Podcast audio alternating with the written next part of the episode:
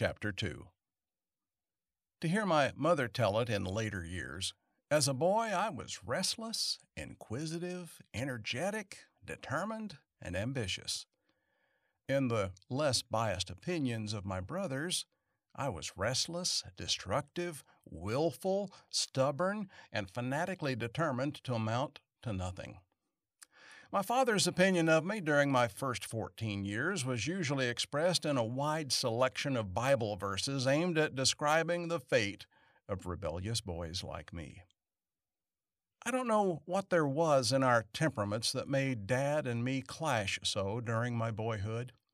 My older brothers, Harold and Bill, could work happily with him all day, but let me appear on the scene and sooner or later the sparks would fly. I know he prayed often to God for help in guiding me, and I know he worked on me harder than on all my brothers and sisters combined. That only served to make me think I was the only one he picked on, and my back got stiffer than ever. Like the serious row I had with him over carrying drinking water from our spring fed well, about three blocks from the house. It's Bill's turn, I argued. I was about ten and I was keeping close track of when it was Bill's turn or mine. A few incidents of late leading me to suspect Bill was slipping a few extra turns my way. Well, said my father abruptly, it won't break your back to help your brother once in a while. Get the bucket. I got the bucket and hiked over to the well, furious at what I considered an unjust order. It was a, a small bricked up well topped with a cistern pump and when filled to overflowing by a little spring, it held about a dozen barrels. I started pumping and emptying the bucket into the overflow gully. I worked my back into a knot, pumping the well empty. Then I marched back and told my mother I couldn't get any water because the well was dry. When Dad was informed of this at lunchtime, he was flabbergasted. But that well was full this morning. It can't be dry. If Bob says it's dry, it's dry, said my mother. You know he wouldn't lie about it. Well, not until the next day, with the well once more filled and overflowing, did Dad solve the mystery. And as can be expected, when he discovered the work I had done to avoid carrying out his order without resorting to falsehood, he was not exactly filled with fatherly goodwill. Then there was the time he ordered me to chop some wood and I cut up some choice fence posts he had brought home. And the time I nearly killed the family cow trying to ride it bareback, and on and on. I can't say I had a wretched childhood, but it could have been a lot happier if I had let it. The home Dad had built for us was up on the northeast side of Duluth in what is now the beautiful residential section called Lester Park. It was large enough and comfortable even when our family grew to include five boys and three girls. And in the 1890s, it was a paradise for children. A few clearings for farms on both sides, the wilderness behind, and a view of Lake Superior in the front. Fishing, swimming, and hunting all around us as long as the snow was gone, which was not for very long in Duluth. My folks belonged to the small church group known as the Plymouth Brethren, a closely knit group intensely loyal to the church and each other. Probably its most unique feature was that women had no voice in the conduct of the services, nor were they allowed to talk in church. But they talked afterwards. I attended regularly, I had no escape, and heard a lot about God without learning a thing. School was worse. From 9 to 4, endurable in the fall and spring when we could run outside during recesses and lunch, but impossible during the bitter winter days. Then the teacher had the older boys keep the wood stove at red heat and the classroom at about 90 degrees while we roasted there in heavy winter clothes and long woolen underwear. No matter that we semi rural kids had walked a mile or more, blizzards were no excuse, and that even the town kids had outside chores. Our principal didn't want any of us to get the pneumonia during the school hours. The result was that all of us had runny noses from the first frost until spring when we got soaked in the rivulets of melting snow and came down with mumps, measles, scarlet fever, diphtheria, and everything else in the book. I had one odd experience when I was in the fifth grade, but before that, I had always had just enough black marks to overcome the red ones and get me passed from one grade to the next. In my fifth year, I suddenly discovered arithmetic made sense. Geography was not just some pink, green, and yellow areas on a map, but real places, perhaps with palm trees instead of snow. And reading. If you read from one paragraph to the next instead of spelling out one word at a time, you could get a lot of fascinating information from books. I was so amazed at this sudden awakening that I read through all the books in the fifth grade and most of the sixth grade's books, too. My teacher was delighted. My folks were stunned. And on this great wave of enlightenment, I was skipped over the sixth grade and into the seventh. What a mistake that was for me. The seventh graders had put in a long, earnest year on the subjects I had skimmed over so swiftly, and when it came to reciting, I wasn't in their league. Maybe, with time and understanding, I might have caught up. But pampering is one thing a promising student didn't get then. Instead, he was usually pounded to a pulp as a sissy, a fate from which I was spared because I was already approaching six feet and was the biggest bulk in the class. That only made it harder on me.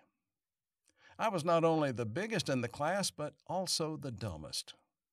We call what I had an inferiority complex today, and I was crawling with it.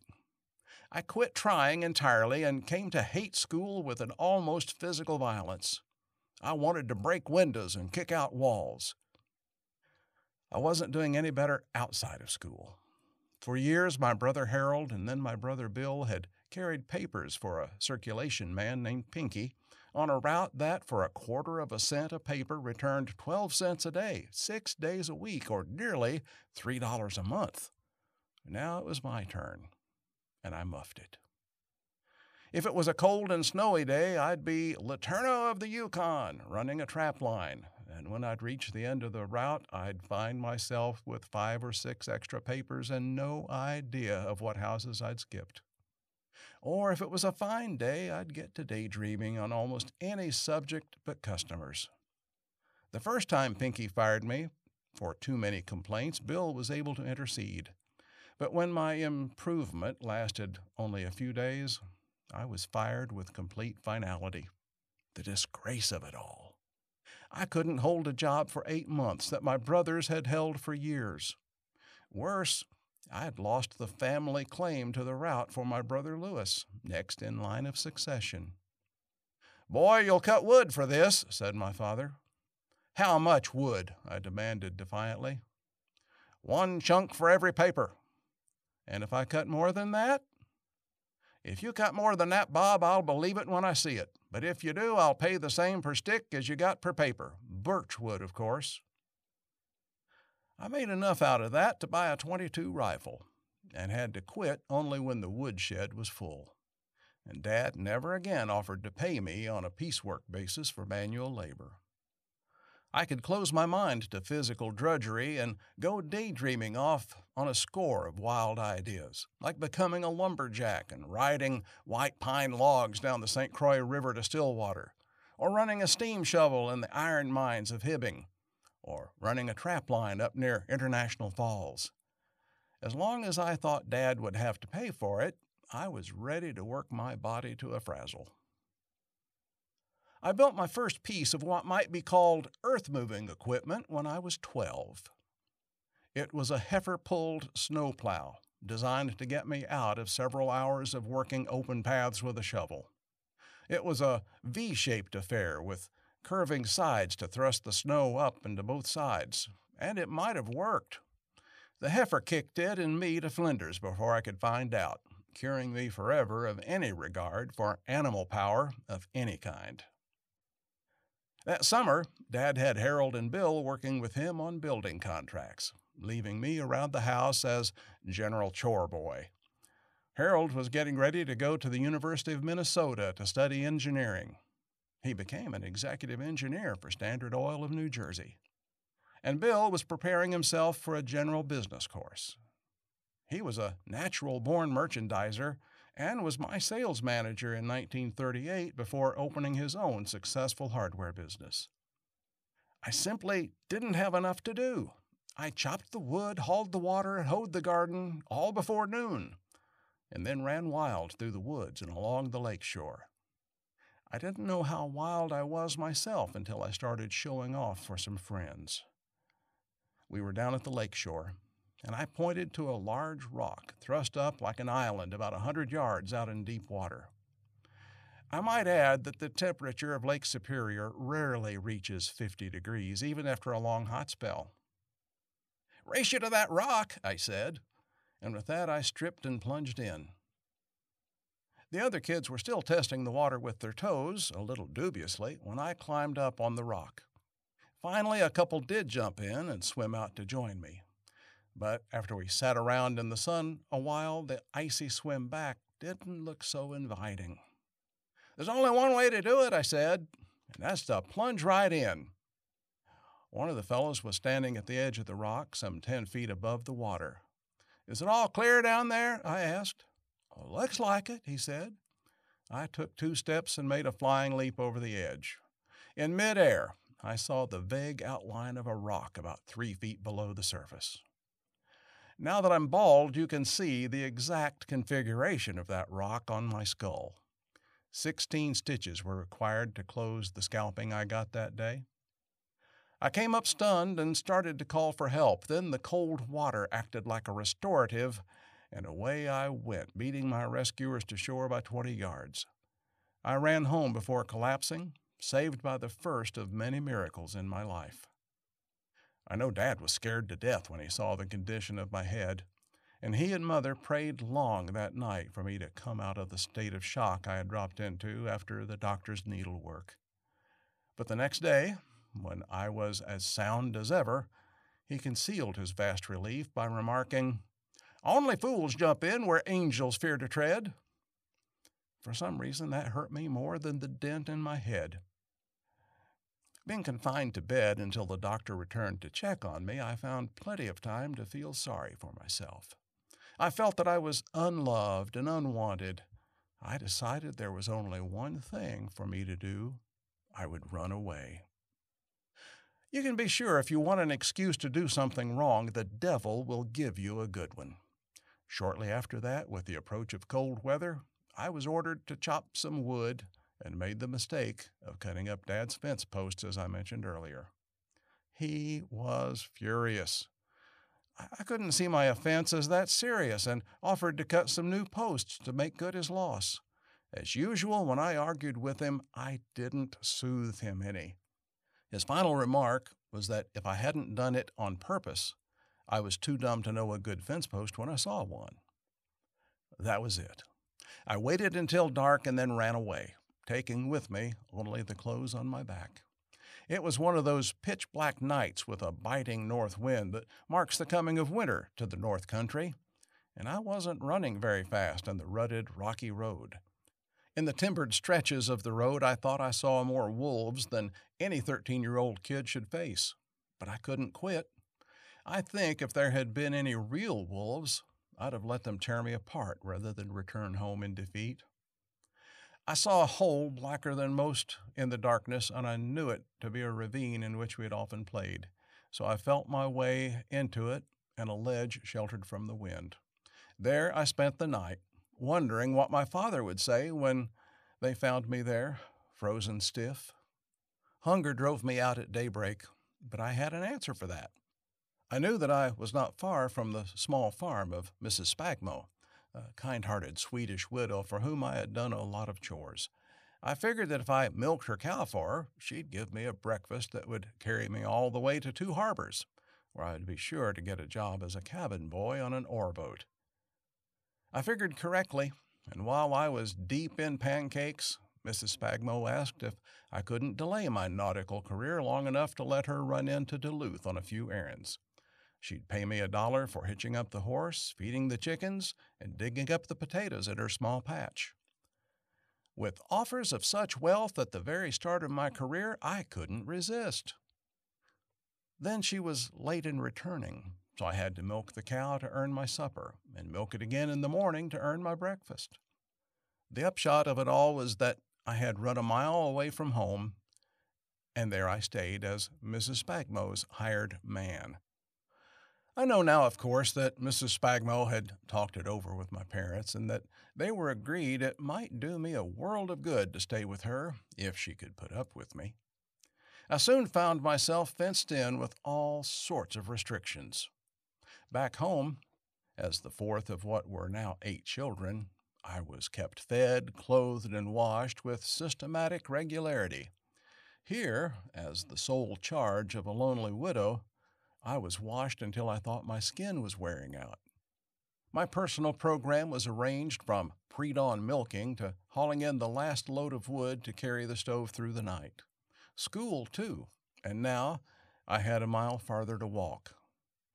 There were no dumb Swedes in my family, Mrs. Spagmo said, and I won't have one now, even if he does have a French name. She meant well, but I was fighting a stubborn battle. Every school day I walked by the family house without glancing to left or right, and walked by it the same way in the evening. The snows kept getting deeper and the days shorter, but I wouldn't give up. In class, I resisted teachers with the same single minded stubbornness. I was definitely on the road to hell and working hard to stay there. My Aunt Rochelle and Uncle Emmanuel Richards were having the annual Thanksgiving gathering of LeTourneau families and other Vermont friends at their house on the west side of Duluth that year, so I got word at school from my sister Mattie that Mother wanted me to be there. And if you aren't there and people ask about you, Mother's going to feel pretty bad trying to explain the silly situation you've worked yourself into. I didn't want that to happen, so I went. But I was still on my high horse. Dad was on a horse just as tall. We went through the motions for the other guests, but we weren't getting anywhere, even after Thanksgiving prayer. In that mood, we might never have got anywhere if a heavy snow hadn't started to fall. Within two hours, the roads were impassable to sleighs. It was snug at Uncle Emmanuel's, and there was plenty of room. But back home, there were the milk cows and chickens that had to be cared for for that night. The final arrangements were that the women would stay and the men would plow their ways back on foot to care for their livestock. Somehow that put me behind my father, who was breaking trail on the long hike clear across town. We plowed along in silence. We got along better that way. In fact, we got along so well that pretty soon we were taking turns breaking trail and even laughing when one or another of us fell down. But when we reached our house, I was still prepared to go on to Mrs. Spagmo's. Better come on in, Bob, Dad said. You can be sure Mrs. Spagmo has already taken care of her stock. I was pretty cold, and that extra mile alone did look a long way. I went in and had some hot milk and helped around the barn and even enjoyed it. In the morning, I helped with the chores again and discovered my father could make a fair batch of pancakes when he had to. That led to my helping him cut wood to pay for my breakfast, and on that job I made another discovery. As long as I was an eager and willing worker, and not going out of my way to plague him, Dad could be a mighty fine fellow. By noon, I saw my running away from home and rebellious stand in all its pettiness and I was one repentant boy. I started to say so, but Dad stopped me. Don't say a word, he said. I know what you've been going through. I've been going through it myself, so we're both wrong. What a lesson that has been to me all my life. Discovering my father's love changed my whole attitude, and chores that I had hated and fought against resentfully, I now did cheerfully because I wanted to serve him. It's like that, only more so when you discover the Lord and you don't grow up and move away from your Father in heaven. He's with you always and everywhere. If you aren't serving Him now, it's because you don't know Him, like I really didn't know my own Father. But when you do know Him, you'll love Him. And when you love Him, you'll serve Him. And with the greatest happiness in doing so that you'll ever know. I was a changed character around the house after that, but it would be too much to say that my attitude toward school had improved. I still found it to be an enormous waste of time, and there was nothing around the house to really occupy my mind unless it was trying to repair a clock or pipe the spring to bring it closer to the house, or endlessly question Harold about the horseless carriages that had motors in them powered by gasoline. If I had any recreation at all, as we know it today, it was in going to the docks in Duluth to watch the ore trains come in with their red loads and transfer them to ore boats. There were steam locomotives and steam shovels and steamboats moving thousands of tons of ore in the most massive display of power any kid could hope to see. The man who brought the ore trains out on the long trestle and dumped them into the hoppers that fed the ore to the boats below must be, I thought, the happiest man in the world. That winter of 1901 1902, I was considered to be sufficiently grown to work with Harold and Bill on Dad's construction jobs. I think it was then, for the first time, I began to appreciate what Dad was up against in raising Harold, Bill, Mattie, Sarah, Louis, Marie, and Philip. Phil was born in 1900 without getting a lot of backtalk out of me. I remember one bitter cold day we borrowed Uncle Jay's team of carriage horses to haul some lumber from a freight yard to a warehouse Dad was building. While we worked with painfully cold fingers to load the heavy timbers, if you ever banged a timber, you felt your fingers just break off like glass. A man inside the freight office watched us through a frosted window. When we were loaded, he stepped out and called Dad over for a brief talk, from which Dad returned mad enough to be walking on stilts. What's the matter? I asked. You kids, he snorted. I get mad enough trying to train all of you to do the Christian thing, so when I meet a grown man like that, I don't have much Christian patience left. Not knowing what to say to that, I said nothing, which showed I was learning. He wants to borrow the team, Dad continued. Now, don't forget this, Bob. If you ever want to borrow a team, don't be afraid to get out in the cold and help the owner put on his load. Don't step out after the sleigh is loaded and ask to borrow the team. Yes, sir, I said. Did you lend it to him? I had to, he said.